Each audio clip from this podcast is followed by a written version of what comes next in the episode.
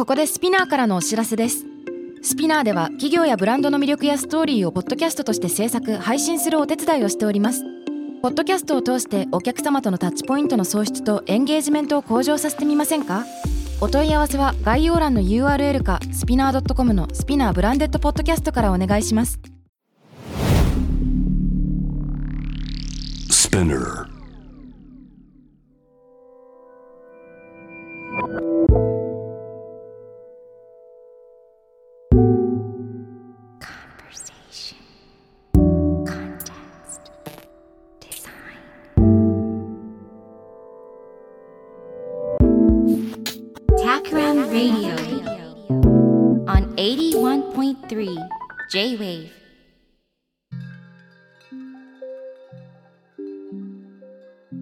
渡邉康太郎がナビゲートしている J-Wave TAKRAM RADIO。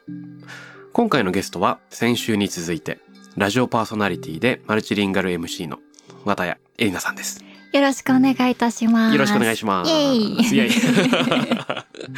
さあさあ、ね、先週からお話ししてますが、うんね、先週は、まあそもそも綿谷さんがどんな言葉に触れてきたのか、うん。でこれがたくさんあっていろんな人生の段階でいろんな言葉に触れてきた話をごく一部だけ聞いたわけだけれども、うん。で、えっと、僕から学び始める時何が起こってるのかを聞いたり。でもその方法っていうのは人それぞれでよくてどちらかというとその何を伝えたいのかとか言語に対する愛みたいなその根本の部分をいろいろ話してくれたのかなと記憶しています。はい。先週振り返ってみてどうですか？あの体に残っている感覚とか印象みたいなのって何かありますか？なんか、お話ししてることこれでいいんだろうかっていう 一末の不安をね抱えながら、うん。はいこの一週間過ごしてますけども、は大丈夫大丈夫。あのいやもう大変面白くて。ええ。なんか僕自身は少なくともハイパー楽しんだので。なあ本当ですか、わあきっと聞いてる人も楽しんでくれてるんじゃないかと思います。ああだといいんですけどね、うん本当にもう語学はもうパッションだっていつも言ってるので、うーん。いや大事、うん。うん。パッションが溢れていた。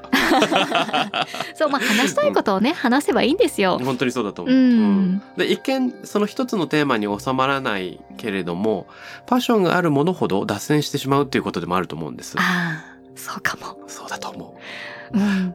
幹が太いからね枝がいっぱいうそうそう生えてしまう。四方八方にね ニョキニョキと。そうそうそうそうそうあれですよよくよく考えたら僕あの夜遅く家に帰ってきて何もやらなくてよい寝ればよいのにうん。なんかこのまま寝るのも嫌だなっていう時になんかね大体語学系の YouTube を見ちゃうんですよねええどうでもいい話なんでだろう？わかんないんだけど最近ハマってるのはマッドイエーっていうアカウントがあって多分オーストラリアのなんですけど、はい。えーオーストラリアの人たちがひたすら1対1で親父ギャグをぶつけ合う。で、笑ったら、笑ったら負けで辛いソースのチキンナゲットか、あの、テキーラショットを飲まなきゃいけないっていう。10本勝負なんですよ。10本結構ありますね。大変なのうん。で、あの、中国系のなんか人とかインド系の人とあか、ーいろんなバックグラウンドの人が出てくるんだけど、うん結構こう自分自身のことを人種差別とかを自分でネタにしながら果敢にに果敢にジョークを展開するともうみんな笑いがこらえられないみたいな。まあそれはずるいですね。そうそうそう。当事者にしかなかなかできないやつ。そうですね。人から他人からはちょっと触れられないテーマをあえて。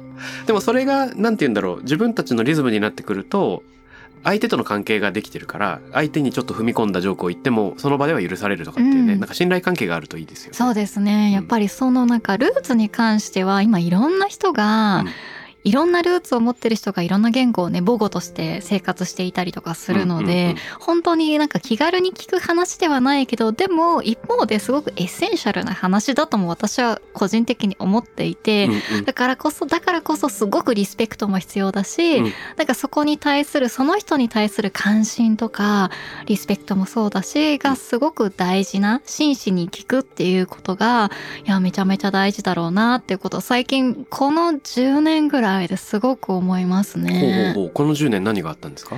うん、まあこの10年っていうと、まあ、ドイツに関して言うと結構まあメルケルさん時代とかははいそう移民政策でたくさん移民を受け入れてきたっていう、あのまあ背景があります。なので余計なんか身近なテーマになったというかいうのもある、うん。だしあの、まあ、ドイツはそもそも移民もすごく多い国なので、えー今で言うともう例えばトルコ系の方とかすごく一番移民の中では多いと思うんですけど、うんもう3世4世5世みたいな感じになってきてるわけですよね。だけどそういう人たちがたくさん何世っていう人がたくさんいるのにもかかわらず、うんその人たちが未だに外国人扱いされてしまうことが多々ある。うんそれは表面的な情報によってうん例えば見た目とかうん名前とかそういったまあ記号みたいなものですよね。を見てなんか何気なしに「えなんかあなたどこ出身なの?」みたいなことを聞いてくるわけですよね。うんで「え私ベルリンだけど」あじゃあそうじゃなくて」みたいな感じの聞き方をなんか今でもしてしまう人がまあいてでそれはちょっと差別的になっちゃうよね。マイクロアグレッションだよね。みたいな動きがこの10年ぐらいですごく強くなって。最近ではそういう聞き方は立食パーティーで3分場をつなぐために聞くような質問ではないですよね。っていうのはもう共通認識としてはなってきたかなって感じはします。ねそれは僕も常々思います。そういう日本でもえっ、とねそのような質問をしないでくださいっていうことを言ってる人に会ったことがありますね、うん。まあ白人の男性で日本語が堪能でうん。日本人から日本語お上手ですね。なんとかさんって言われた時に、その人は、ちょっと、ちょっとイラッとしながら笑顔で、あなたもお上手ですねって日本人に向かって言う。そうそう。だからやっぱそのイラとか別にその人は絶対的に多分悪意はないですよね、きっとね。そう、だから、そのあなたはどこ出身なのもうそんなに悪意はないんだけどもうん、だけどそれにすごい傷ついてしまうっていう人がいて、で、その傷ついてしまうっていう心理は、なんか半分、私もすごくよくわかる。だからそう気軽に聞くようなテーマじゃないってことはもうすごい大賛成で、っていうのはもうファミリーヒストリーになってくるわけだから、だから割と落ち着いて信頼関係をちゃんと築いた上で、じっくりあなたの話を聞かせてくださいっていう時に聞く分にはいいと思うんですよ。そのルーツに関してとかあなたの名前どういう意味なのとかそういうのはいいと思うんだけどただはいなんかスモールトークでパッと聞いてはふーんみたいな感じでうん終わらせるテーマではないと。だからそれはそうなんだけどもでもなんかそこに傷つくっていう感情はどうしてなのかなってすごくいろいろ考えてたんですね。うんっていうのは私自身もまあ2世といえば2世でありうんドイツ語が上手だねとかなんかどこから来たのみたいな感じのことを聞かれた時に別に私は何とも別に思ってなくって、まあそういろんな理由はあると思うけどでも多分私自身は自分がまあ日本人の両親を持ち日本日本がルーツである。で、まあ、日本語をまあ主に母語として、まあ、母語といって差し支えない程度にまあ習得しているっていう意味である意味まあ日本というものが結構ルーツとしてある帰る場所としてなんかあるみたいな感じがするんだけども、そこに傷ついてしまう私も別にドイツ人だしなんでいつまで私は外国人として扱われないといけないのって思う人はもしかしたらそのドイツ語を母語として生活していて、いわゆる自分のルーツと言われる言語っていうのは2番目の言語なのかもしれないとか、まあ、そこで深い思考とかするのはドイツ語の方が得意とか、まあ、そういうことだとすればもしかしたら外国人扱いされることによって自分のなんか故郷というかなんかものをなんか取られてしまったような感じがするというか帰る場所がなくなってしまうような感覚になってしまうってすごくそこに対しての悲しみだったり怒りみたいなものを感じるというメカニズムなのかなとか。いや、これはめっちゃ難しい問題ですね。うん、そのい移民 N 世の時に、2世、3世、4世みたいな。時に、母語がそもそもあまり扱えないっていうパターンとか、うん。喋れるけど読み書きが苦手っていうパターンとか、でいろんなのがあると思う。だから、プライドを持っているとか、持ちたいと思っているけど、そこにある種のその、まあコンプレックスも同時に存在しているっていうパターンはもちろんあるかもしれない。うん。けど、あれですよね、さっき言ってたのはその表面的に見た目が違うっていうこと自体を気軽に話題にすするべからずっていうこと？で、これ必ずしも言語と直接関係するかどうかはまた別ですよね。うん、別ですね。うん。じゃあ、言語になった時どうなのかっていうことに話題が今一回移動したよってことでいいんだっけ？うん。うん。まあ、そこから派生するなんか、なんかもう完全に見た目がもしかしたらいわゆるドイツ人っていう風にその人聞いた人は思ってないかもしれないけど、うん。でもドイツ人って実はもうすごく多様だし見た目に関しても多様だしっていうところで勘違いから始まるそのなんて言うんですかねマイクロアグレッションに対して、うん。まあすごく嘆き悲しんだりとか怒ってる人がまあ結構たくさんいるって。でもその心理というのはなんかどういうところになんかいろいろこう奥深くまでいくとどういうことが引っかかったりするのかなっていうのをいろいろ考えて受け入れられていないっていうこともそうだけどなんでそう思うんだろうとかなんかそういうことをいろいろ考えてて、まあ言語がもしかしたら関係するのかもしれないっていううん。ちょっとふわっと思ったりとかしてて。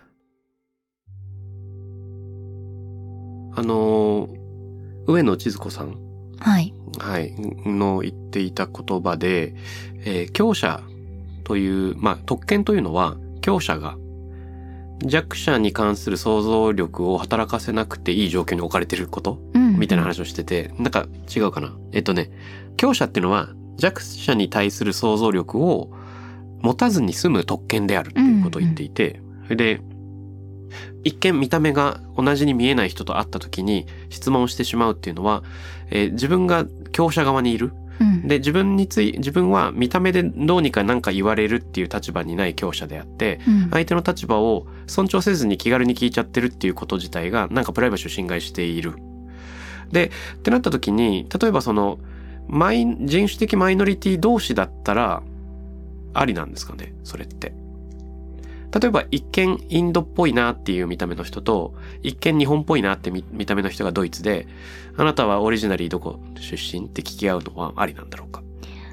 それは多分、シチュエーションにもよるけども、多分、許容されやすくはなる気はしますね。うんうん。でも、でもそれを聞かれること自体がもう嫌だって言って、言ってる人もすごくたくさんいるのも事実であって、だからなんか、やはり、聞く側の人がどういう属性なのかっていうよりも多分コンテキストによるんだと思います。うん、なるほどね。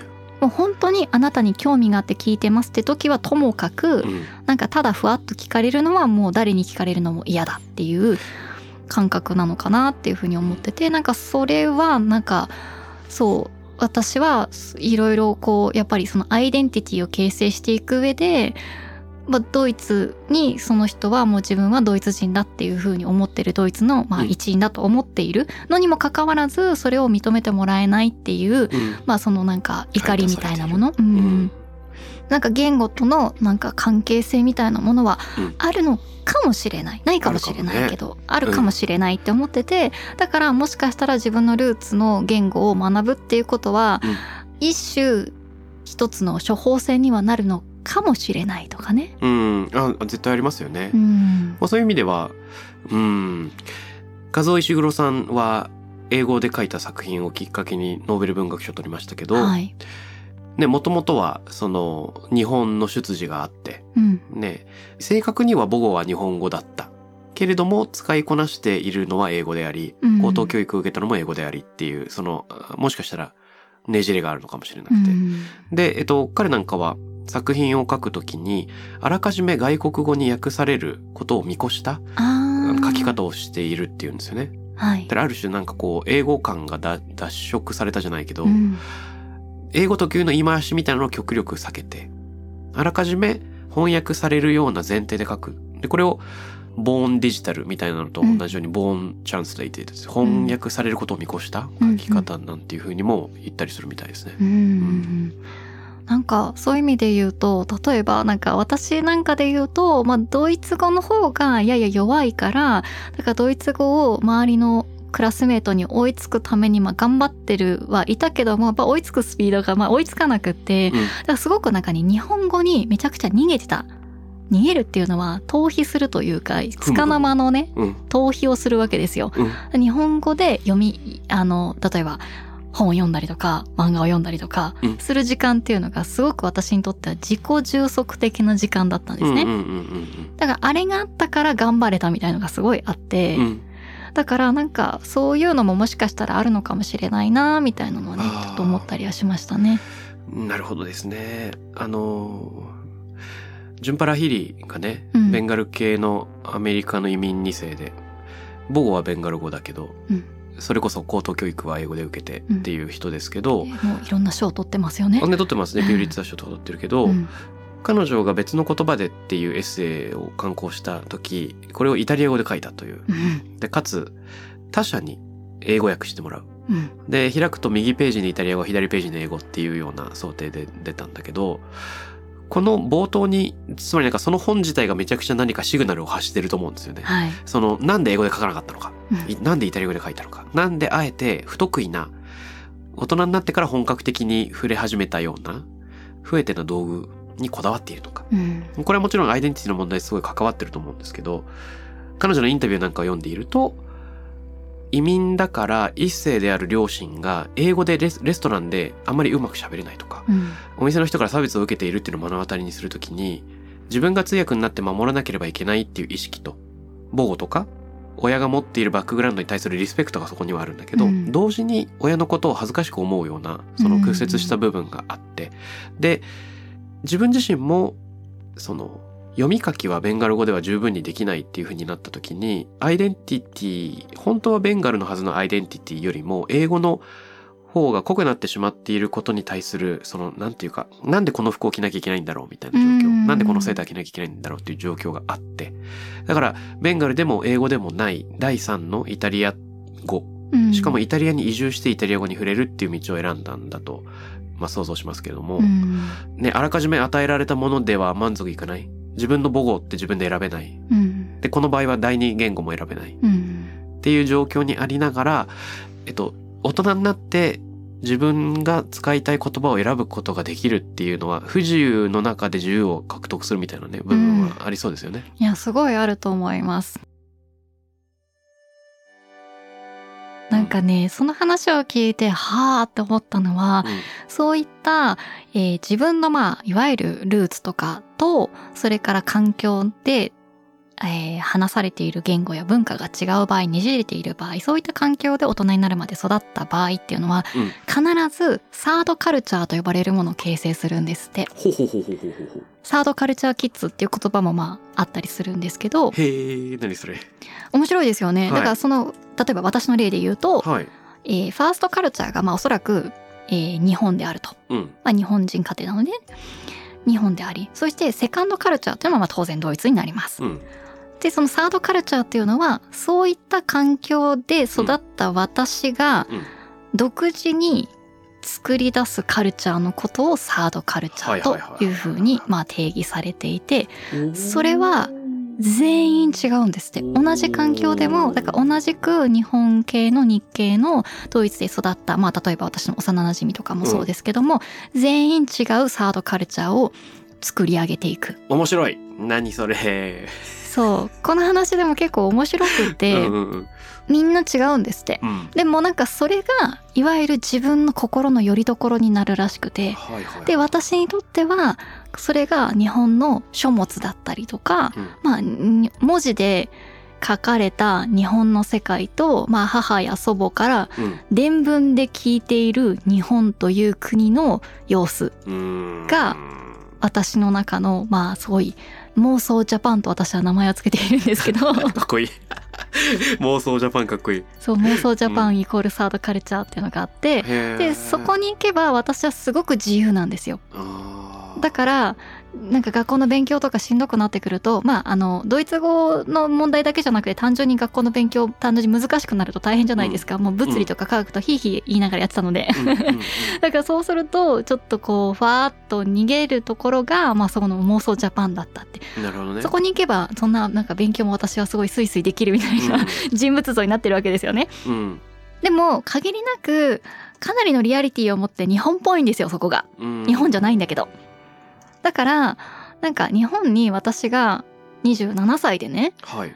まあ、移住してきた理由ってその妄想ジャパンと現実のリアルジャパンがどれくらい違うのかを確かめる作業だったんですよね。超面白い。それがうんなんか私にとってはそのアイデンティティを探しに行くというか、うん自分をなんか見つける旅みたいな感じになったといううん。か自分探しの旅みたいななんかちょっと使い古された言葉になってしまうんですけど、なんかその自分を探しに行くみたいなリアルな日本に自分の身を置いたら私はどうなっていくんだろうみたいな、うん。まあある意味実験みたいなものだったと思うんですけど、うんうん。だから今妄想ジャパンはもうねなくなりましたね沈んじゃいましたねそうなんだ。沈没？沈没妄想ジャパン沈没。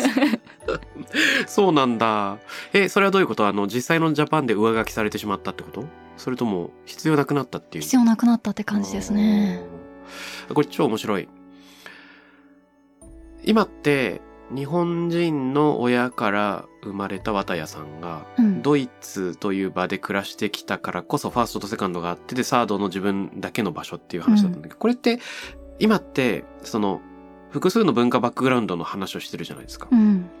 これ国をまたがなくてもあるのかな？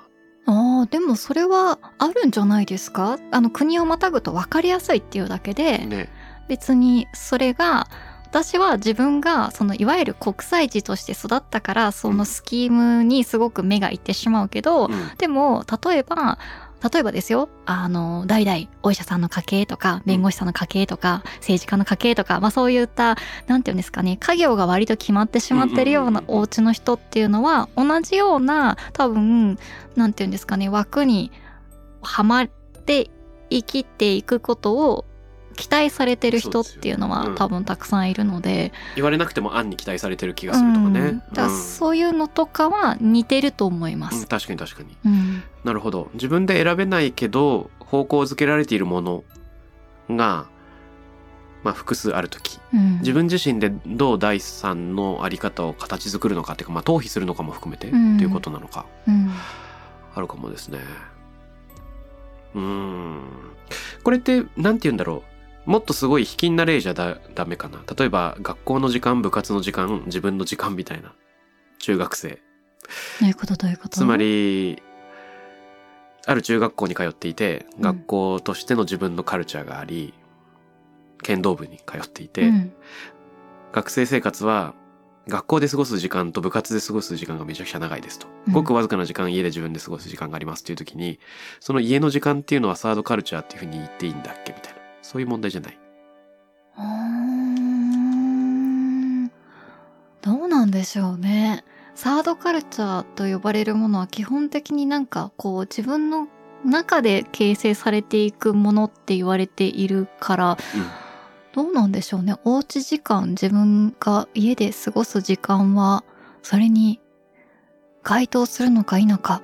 ちょっとそれは宿題ですね。ごめんなさい。なんかすごいよくわかんないこと聞いてしまってすみません。どうなんだろう、いやでもなんかそれはこう横展開うんスライドさせていくとそういうことなのかなっていうのは面白い思考実験ですよね、あんまりそう考えたことがなかったけどもでも、なんだろうな、その、自分自身のアイデンティティについての、その引き裂かれみたいなのに悩まなきゃいけないっていうのが、スタート地点なのか。うん。今、渡さんがししてくれた、そのファースト、セカンド、サードのカルチャーは。そうですね。ううんん、A か B かっていうことを突きつけられてるけど、どちらでもない何かを作り出してしまうっていう問題か。うん。うん、面白い。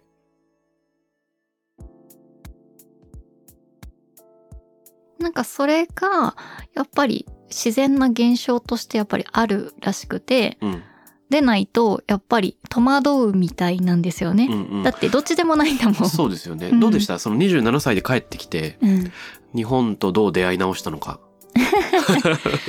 いやもうね日本語がうん私は超絶うまい宇宙人みたいだったと思います。あほうほうほうほうほ例えば、日本語ってすごくハイコンテキストだって言われていて、うんでドイツ語ってまああのメジャーな言語の中では一番ローコンテキストだって言われてるらしいんですう。ね。で私のメンタリティは、まあ、だいぶドイツ寄りになっていたので、うんすごくドイツ的なコミュニケーションを日本語でするっていう現象がおそらくすごい起こっていて気になる。どういうことなんですか？例えば区役所だったと思うんですけどはい。で何かの手続きをしたかったんですよ私うん。でもそれがどうやらなんか難しいらしいと。うん。で窓口の方に「難しいですね」って言われたんですね、うん。その時にはい当時の綿谷さんは何を思ったか。難しい。あ、そうなんですね。じゃあ明日来ればいいですかって聞くわけですよ。明日も、いや、ちょっと難しいと思いますって言われて、明日がダメならじゃあ来週はどうでしょうか。え？それもダメ？じゃあ来月は？え、そもそも、今年いっぱいダメとかなんかあるんですか？とか、ガン詰めしてくんですよね。難しいですね。すなわち無理です。をわからなく遠て。曲的に言っている。そう、うんそれを分からなくって「えつまりもしかしてできないってことですか?」って言って「あそうですね」っていうを言わせてしまうっていう、はいはいはいはいはいはい。そうだからそういうなんかできないならできないって言ってくれてよかったんだけど、でもなんかそれ日本的なコミュニケーションとしてはそういうふうには言い切らないうんのが、まあある種のマナーじゃないですか。はいでもそれをあんまり分かってないから「えできないのできないって言ってよ」っていう風にすごい切れてました。なるほどね そういうことがいっぱいありました。なるほどね。あのー僕スウェーデンに短期住んでいた時期にええ。2ヶ月くらいですけど、あの友達に仲良くなった友達に今日ビール飲みに行こうよっつって「うーん行けるけどちょっと1時間半2時間後かな」って言われてあのテキストしてるんですけど「オッケーオッケーじゃあ待つよ」っつっていつに待ち合わせする「うーんちょっと待ってね」みたいな感じでなんかこう 先延ばしにされるんですよ。はいはい。で、えっと、6往復、7往復しても曖昧な返事しか返ってこないときに、これってもしかして断られてるっていうのに、ちょっとやっと意識が向かって、それで、そういえば、スウェーデンに行く前に、なんていうか、スウェーデン入門みたいな本で、はい。絶対ノーを言わない文化みたいなのが書いてあったのを思い出して、これだーみたいな。その、教科書で知っているのと、実際にそれが運用されていることを気づくのってちょっと別なんだなと思って。そういう意味では割とドイツの人は結構脳はパキッと言っちゃうけどでも傷つけたくないっていう相手ってもちろんいるのでお役所とかだと、うん。あの傷つける傷つけないって問題じゃなくてできないことはできませんってちゃんと言うんですけど、うん。ただ友達関係だとああ無理無理とかっていうのはやっぱりなんていうの人間関係を築いていく上で言いにくいことってありますよね。はいはい。そういう時はね大体ね、えー誰か家族の誰かの誕生日会が延々続きます。例えば。例えばですよ。例えばうん。こう恋愛とかになると割とそれが顕著に起こりがちで、例えばじゃあその興味のある、まあ、誰それさんになんか今度ご飯食べに行きましょうよってこう誘うじゃないですか。うんうんまあデートをさの誘いをするとするじゃないですか。で、その時にその人が、あ、その時はね、そのおばあちゃん誕生日なの、うん、あ、親友と誕生日なの？とか、あ親友のなんか、何々で？とか、そういうか家族ないし親友のなんかイベントが続いてると、あ、そういう脈なしだなっていう風に理解すればいいっていうね。なるほどね。そういう風潮があるんだ。うん。それは結構家族イベントで断られたら大体脈なしっていうことだなって思えばいいってなります。ほ それはね結構ドイツの人でもあのなんていうんですかねあ傷のつけたくない時はね。そうだから大切な身の回り、まあ、大切な人だったりとかもしくはまああまり波立てん？波？波じゃないな波風立てたくない。波波風立てたくない時なんかはそういう断り方をする。うん。ほうあのえ他には区役所以外にも何かありますか？そのカルチャーショックじゃないけどなんか自分だけノリが違うかもって思ったような。あとは笑いのポイントが未だによくわからないとかね。ほほう。基本的にこうあだから笑いのポイントっていうか面白いって思うのはうん。だんだんわかるようになってきたけど、ただツッコミを入れるのは未だにうん。できない。そうなんだ。突っ込まなくていいところでマジレスしてしまうっていうことはよくあるし。それもあるし、うん。あとはえそこ今最高にあのボケられるものを出したのになんでボケないのって言われてえ？いやそんなボケを私にそんな強要しないで。強要しないでよって思ってしまうところとか、うんあとはそうねあとドイツって基本的に滑り漫才なんですよはいはいはいはいはい。だからもうどちらかがこらえられなくなるまで乗っかっていくわかる。でもイギリスもそそうそうそうそう、うんそうなんですよ、う。うん。ボケ続けるんですよね。そうボケ続けて、もうあ無理ってなるまでうん続く、でわかるわかる。オチもなく終わるオチがないんですよだからオチ作るのがやっぱり難しいっていうのでそうでっていう緊張感が上がり続けていってでまあ適当にわははって言って終わるみたいな感じですよね。うんそれはまだすごく難しいなっていうコミュニケーションとしてすごく難しい。そうなんですよね。なんかに日本のわかる。僕もなんかこうボケ続けるのが僕も好きで。で誰か日本人の人とただそういう同じタイプの人がいて永遠にボケ続けてる時に、第三者がすごいなんかムズムズしてるのをよく見ますね。うん。この場誰も突っ込まないのやばいとか言って。あそういう感覚なんだみたいな。そう、それはすごいあるかもしれないし、あとなんだろうな。あとは、あ、ドイツだと誰かがお手洗いにちょっと行きたい時に、ちょっとお手洗い行ってきてもいいですか？とか、お手洗いお借りしてもいいですか？って、日本だとこう、マナーとして聞くじゃないですか。で、その時に、ドイツ語でそういうことを聞かれたら、nein, du nicht っていう答えたりするんですね。うんうん。あなただけはダメって言うんですよ。はいはいはいはい。ちょっと意地悪をする。そうそうそう。で、その、それを日本語で言っちゃうと、うん。大体皆さん固まるんですよ。え？って、いやいや、みたいな感じ。で。え、なんか固まるっていうのは、その答えを想定していないからっていうことと、え、この人マジで言ってるのかなっていう、なんか多分い、どちらかのを思って困惑していて、うん。で、でもその心理としては、その心というのは、そんなこと聞くまでもなく言っていいに決まってるでしょっていうことが一つ。うんうんそれから、例えば、自分の家でこうパーティーをやっていて、まあそういうこと聞かれた場合は、あのもう、あなたはここを自分の家と同じように思って好きな時に好きなことをしてくださいねうんっていう意味も込めて言うんですよ。えそうなの？そう。そうなの？そうなのかな？そんな愛情のこもったナインなの？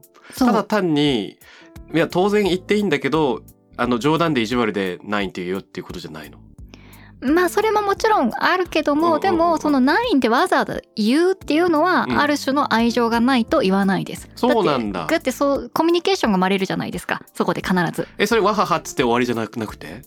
えっ、と、それが通じる相手だったら、うん。てかもうそもそもそんなわははっていう相手だったらそういうこと聞かない。あそうなんだ。そしたら、あ、ちょっと、ちょっと失礼って言ってうん。消えるから。そっかそっかそっか。だけど聞いてくるってことはまだちょっとそこに遠慮という距か、離があるの。距離が少しあるから、その距離を縮めるためのナインなんですよね。えーめっちゃ気になる。えじゃあここのこの後の模範会はどんな感じなんですか？すいませんトイレ行っていい？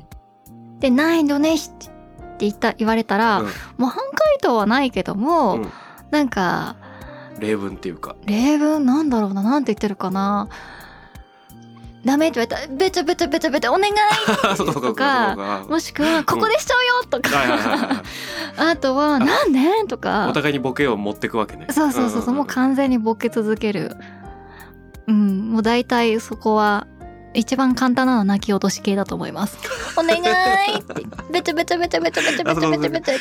あ仲良くなろうねっていうサインなんだそれはうん、もう、うんあの、自分のお家と同じように使ってねっていうサインなので、うんそうそう。だからそういうのとかをそのまんま言ってしまうと固まってしまうとかいうのもあるし、そっかそっかあとくしゃみをした後に声かけるじゃないですか。はい欧米だと。うんで、その時に私が好きなのはうん、3回続けていった時3回違うこと言うんですよ。最初がゲゾンチャイト。まあ、あの、健康って意味なんです。ゲゾンチャイトっていう言葉自体は。で、その次は、フォレスカントロール。えー、あなたの銀行にたくさんのお金が集まりますように。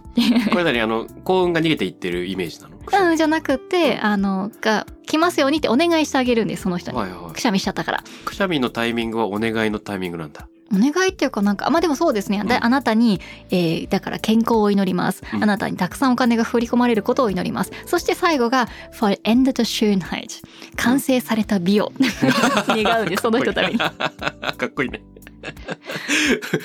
それはえそそこそのその123段活用は割と決まったものなんですか、うんそれとも結構即興あの、割と皆さん違います。私はこの三段活用が好きでよく言ってますけど、あなるほど。いいね。そう、それは笑ってもらえるからまだいい方のカルチャーショックです。えそれ日本語でも言ったりするの？日本語で言います。でないと伝わらないから。そっか。そうだよね。お大事に、うん。お金がたくさん、なんか、なんだろうな、たくさん儲かりますように。次が、完成された美を願ってますとか言って。でそのそのなんかあの堅苦しさがすごくいけてるんだけどやっぱりその2つ目がねあのもちろん英語でもブレスユーっていうしフランス語でもアティセアボスエっていう、うん。そその時にはあのやっぱりアテセアボスエもやっぱり願いが叶うようにっていう思いだから、うん。なんかくしゃみの時にそこに祈りがあるっていうのは何なんだろうそもそもそもそもなんで祈っちゃってんだっていうなんででしょうねねなんかその幸運がくしゃみとともに逃げていってしまっているから補わなきゃいけないっていうことなんじゃ、うん、なんかそうかもしれないですね、ないか？なんかこう中にある溜まってる気みたいなものが少し抜けてしまうっていう感覚なのかもしれないですよあるかもしれね。でもよね。4回目は医者に行けなんです。うんあそうなんだ。それ以上はね。うん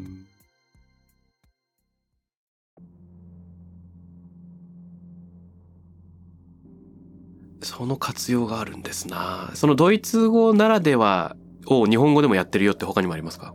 ドイツ語ならではの表現を日本語で使ってるよっていう。えー、なんだろう。日常生活でですようね。ん。あーなんだろうなんだろうなんだろうリーブクルース？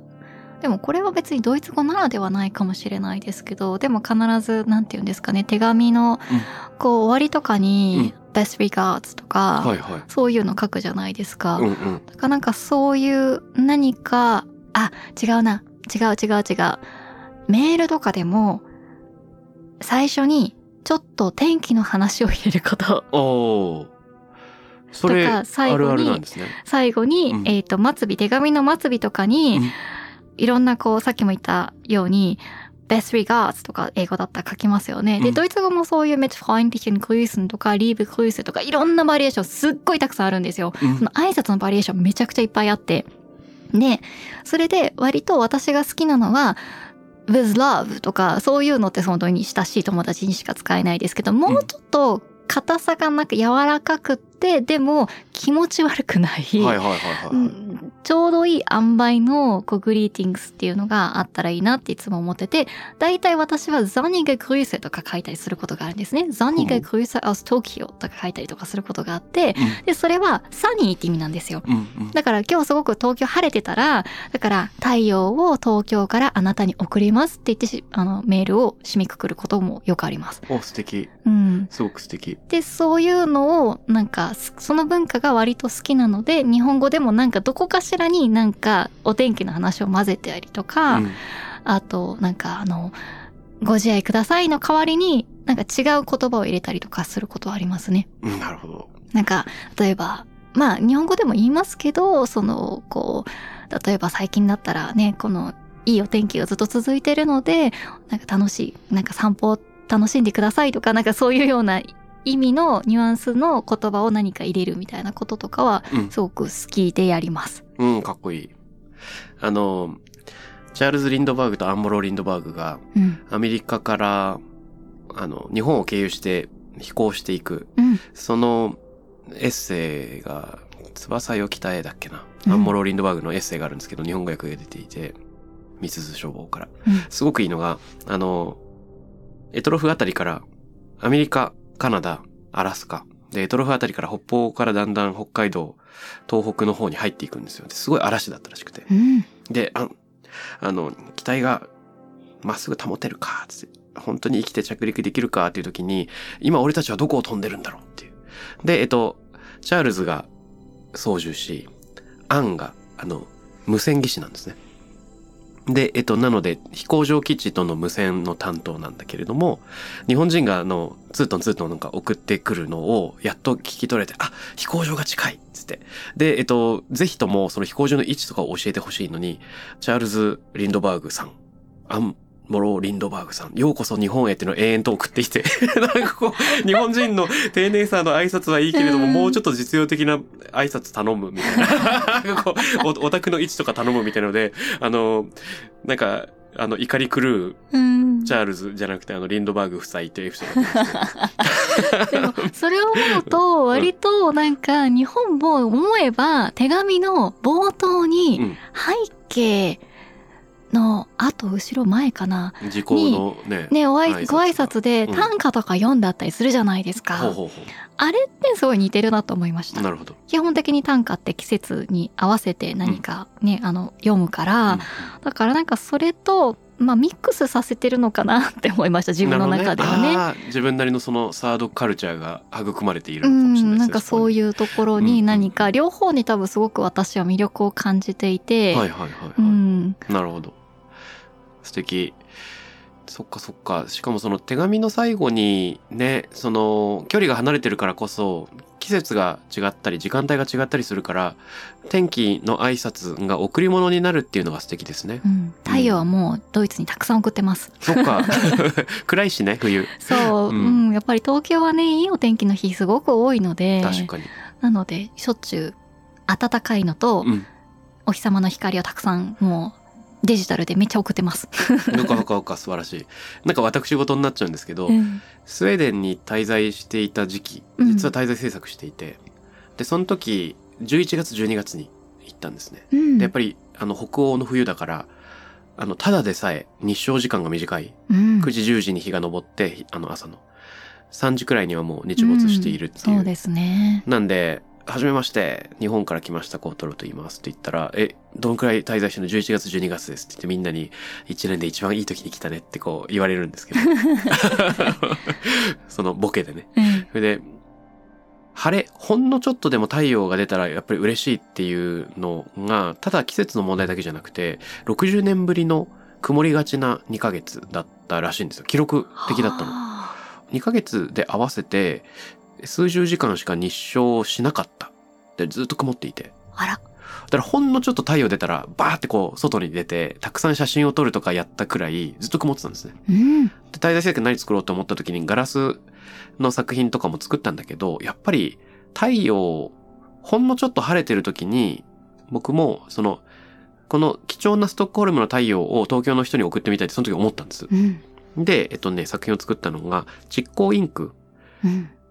っていうのを日本から取り寄せて、えっと、太陽の下でだけ絵が発色するポストカードを作って、うんあの晴れの日にメッセージを書いて、で、文字はあの黒いインクで読めるんですけど、絵柄は日光の下でしか読めないっていう。うん。で、晴れの日、は晴れのストックホルムより、つって、晴れの日に読んでくださいっていうのを書いて送るっていうので、ね素敵。うんそれは楽しかった、すごく。うんそう、だからやっぱり太陽は、夏はね、暑いなって東京思いますけど、でも、今時期になるとだんだんき心地よい気候になってくるので、もう私、天気のいい日は、一日中ベランダでずっと過ごしてます。おー、そうなんだ。ベランダにウッドデッキ引いて、昔、あの、使ってたマットレスとかをもう外にもう置きっぱにして。それをソファーみたいにして、そこでもう机も持ってきて、寒くなるまで、寒くなったら毛布持ってきて、うん ライトも 持ってきてっていう感じもうで、外が目的なんですね。お外にいるっていうことがも幸せのう、根源。うん、そう、それがすごくやっぱり気持ちいいし、好きですね。うん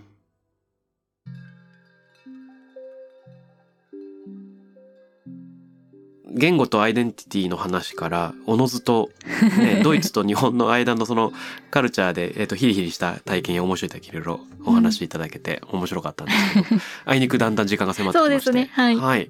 で、この番組ではぜ、あの、リスナーの方うん、に、えー投げかけるような問いうん、をゲストの方に、あの、発していただく文化があるんですが、うん。あの、渡井さんからもぜひ何か問いをえー、どうしよう。なんかね、そう、その話は聞いてたので。メモめっちゃいっぱいしてきちゃった。たくさん、たくさん問いを考えてくれたんですね。なんか、何がいいかなと思って思いついたことをいろいろ書いて、うんで、それを、あの、孝太郎さんに、まあ、あの、一緒に選んでもらうのがいいかなと思って、うんうんえ、いや、だから、僕、どれも好きですけど、どうどうしよう。でも、なんか、楽しそうなのは、あれですよね。オノマトペとか？ね、オノマトペすごくいいと思うな。いや、もう、日本語って、オノマトペいっぱいあって、めっちゃ可愛いし楽しいんですよね。そう、なんか、変なものを勝手に編み出してうん使ったりとかしません、わかる。なんだろう。そんなオノマトペないよねが生まれたりする、しますよね。うん。うん。ありそうだけどないとか、うん。使ってる人あまりいなさそうとか、あとは、例えば、特定の人にしか使わないとか。はいはいはいはいはい。なるほど。なんか仲いい人とだけ使う、う猫語みたいな。そうですね。はい私も、なんか猫ちゃんもすごい好きなので、うん。なんか、猫にちょっとなってしまう、尻尾ぐらい生えてるんじゃないかっていううんうん話し方をしてしまったりとか結構しちゃいますね。なんだろうな、にゃむーって言ってしまったりとか、うむーっていう意味で、うん。にゃむーって言ったりとか、キュムキュムとか、うん、好きですね。なるほど。オノマトペ、オノマトペは自在に生み出せる。うんう。ん、それが楽しい。ルールがないっていうか、なんか、いや、面白いのは、どんなオノマトペであっても、日本語母語話者同士だと大体共通してイメージできるっていうのすごくないですか？いや、すごいですよね。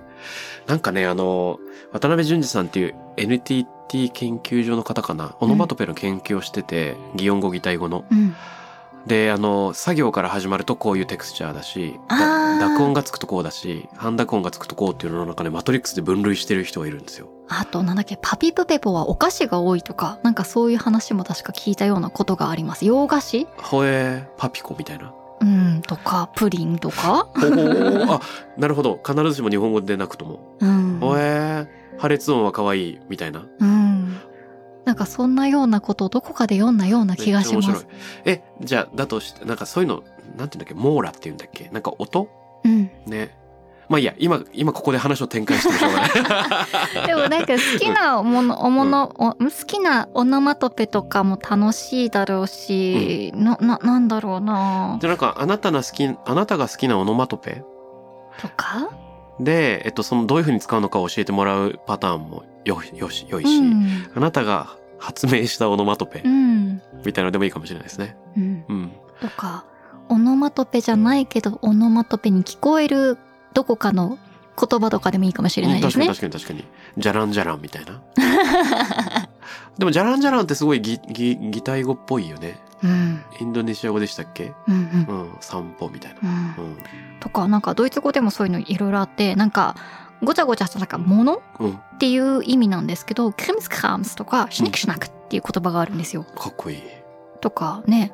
それって、擬態語、擬音語じゃないけど、でも、ぽく聞こえません？これ絶対。音ありきで存在してる言葉だよなって思って、なんかすごく好きなんですけど、うんうんうんこの言葉もね。あ、確かに。なんか、これ擬音語でしょと思ったら擬音語じゃなかったものって言えば僕の中では、うんあの、ペペロンチーノのアーリオオーリオっていうのがなんかうまくできてるなとか。確かにで、。もし自分で、あの、もてなしが過剰なイタリアンレストラン作るんだとしたら、イタレリツクセッリっていう すごいソースの名前で出てきそのうがで。きそうですね。パスタでありそう。ちょっとそれ頼んでみたいですね。イタレリツクセリーでお願いしますって。二重の意味でね。そうそうそう。で、なんかちょっと日本語で言いづらいところにちっちゃい「つ」が入ってるのがなんかイタリア語っぽいポイントかなと思ってる。確かに確かに。まあそれで言うとタクラムもそうなんじゃないですか？そうかもしれないですね。ちょっとし、あの、母音抜いてるしね。うん。タクラムで。さてさて、ということで、まあ、皆さんのえー好きなオノマトペ、発明してしまったオノマトペ、またはオノマトペっぽい何か、うん。何でも良いので、ぜひ、えーハッシュタグタクラム813で、えー寄せていただければと思いつつ、もし、渡谷さんからお知らせがあれば聞きたいんですが、いかがでしょそうですね。えーと、まず、うん、じゃあ、一つ目が、うんあの、私の、えー本、説長、おしゃべりなドイツ語が刊行されて、まあ一年ぐらい経つんですけども、まあ、言語をね、勉強してみたいっていうので、ドイツ語を選んでくださった方は、ちょっと、よかったら見てみてほしいなっていうのがうん一つと、うん。それからあと、あの、私が運営している YouTube チャンネル、あの、フェスティーナレンテ、ゆっくり急ぐというチャンネル名なんですけどもラ、テン語来ましたね。そうなんですよ。うんもう本当にいつもね、急がば回れって落ち着けっていう私に対するメッセージなんですけど、うんうん えっと、そこでは、あの、まあ、不定期で定期的に、えーオフ会をしているんですね。で、年末にもなんかちょっとしたことをできたらいいなっていうふうに今考えているところなので、おはい。なので、ちょっと興味のある方、よかったらチェックしてみてください。よこんな感じでいいですか？もちろんもちろん。はいということで、え2週にわたって、えー、渡谷さんにお越しいただいたんですけれども、もう僕自身もあの、すごい言語が好きなので、なんていうかその、うっかり盛り上がってしまい、いろんな方向にね、あの、渡谷さんに変な質問をしたりして。ね、しまったんだけれども、おかげさまで、僕全然そのドイツカルチャーに通じてなくて、ローコンテクストのね、話とか、その日本に持ってきた時にこういう摩擦があるなんていうのすごく楽しく聞きました。ありがとうございます、 TAKRAM RADIO に関するメッセージや感想は X からハッシュタグ takram813をつけてポストしてください。T-a-k-r-a-m 数字の813です。また僕渡辺幸太郎への質問や相談などは DM でも受け付けています。番組オフィシャルアカウントのアットマークタクラム813をフォローして送ってください。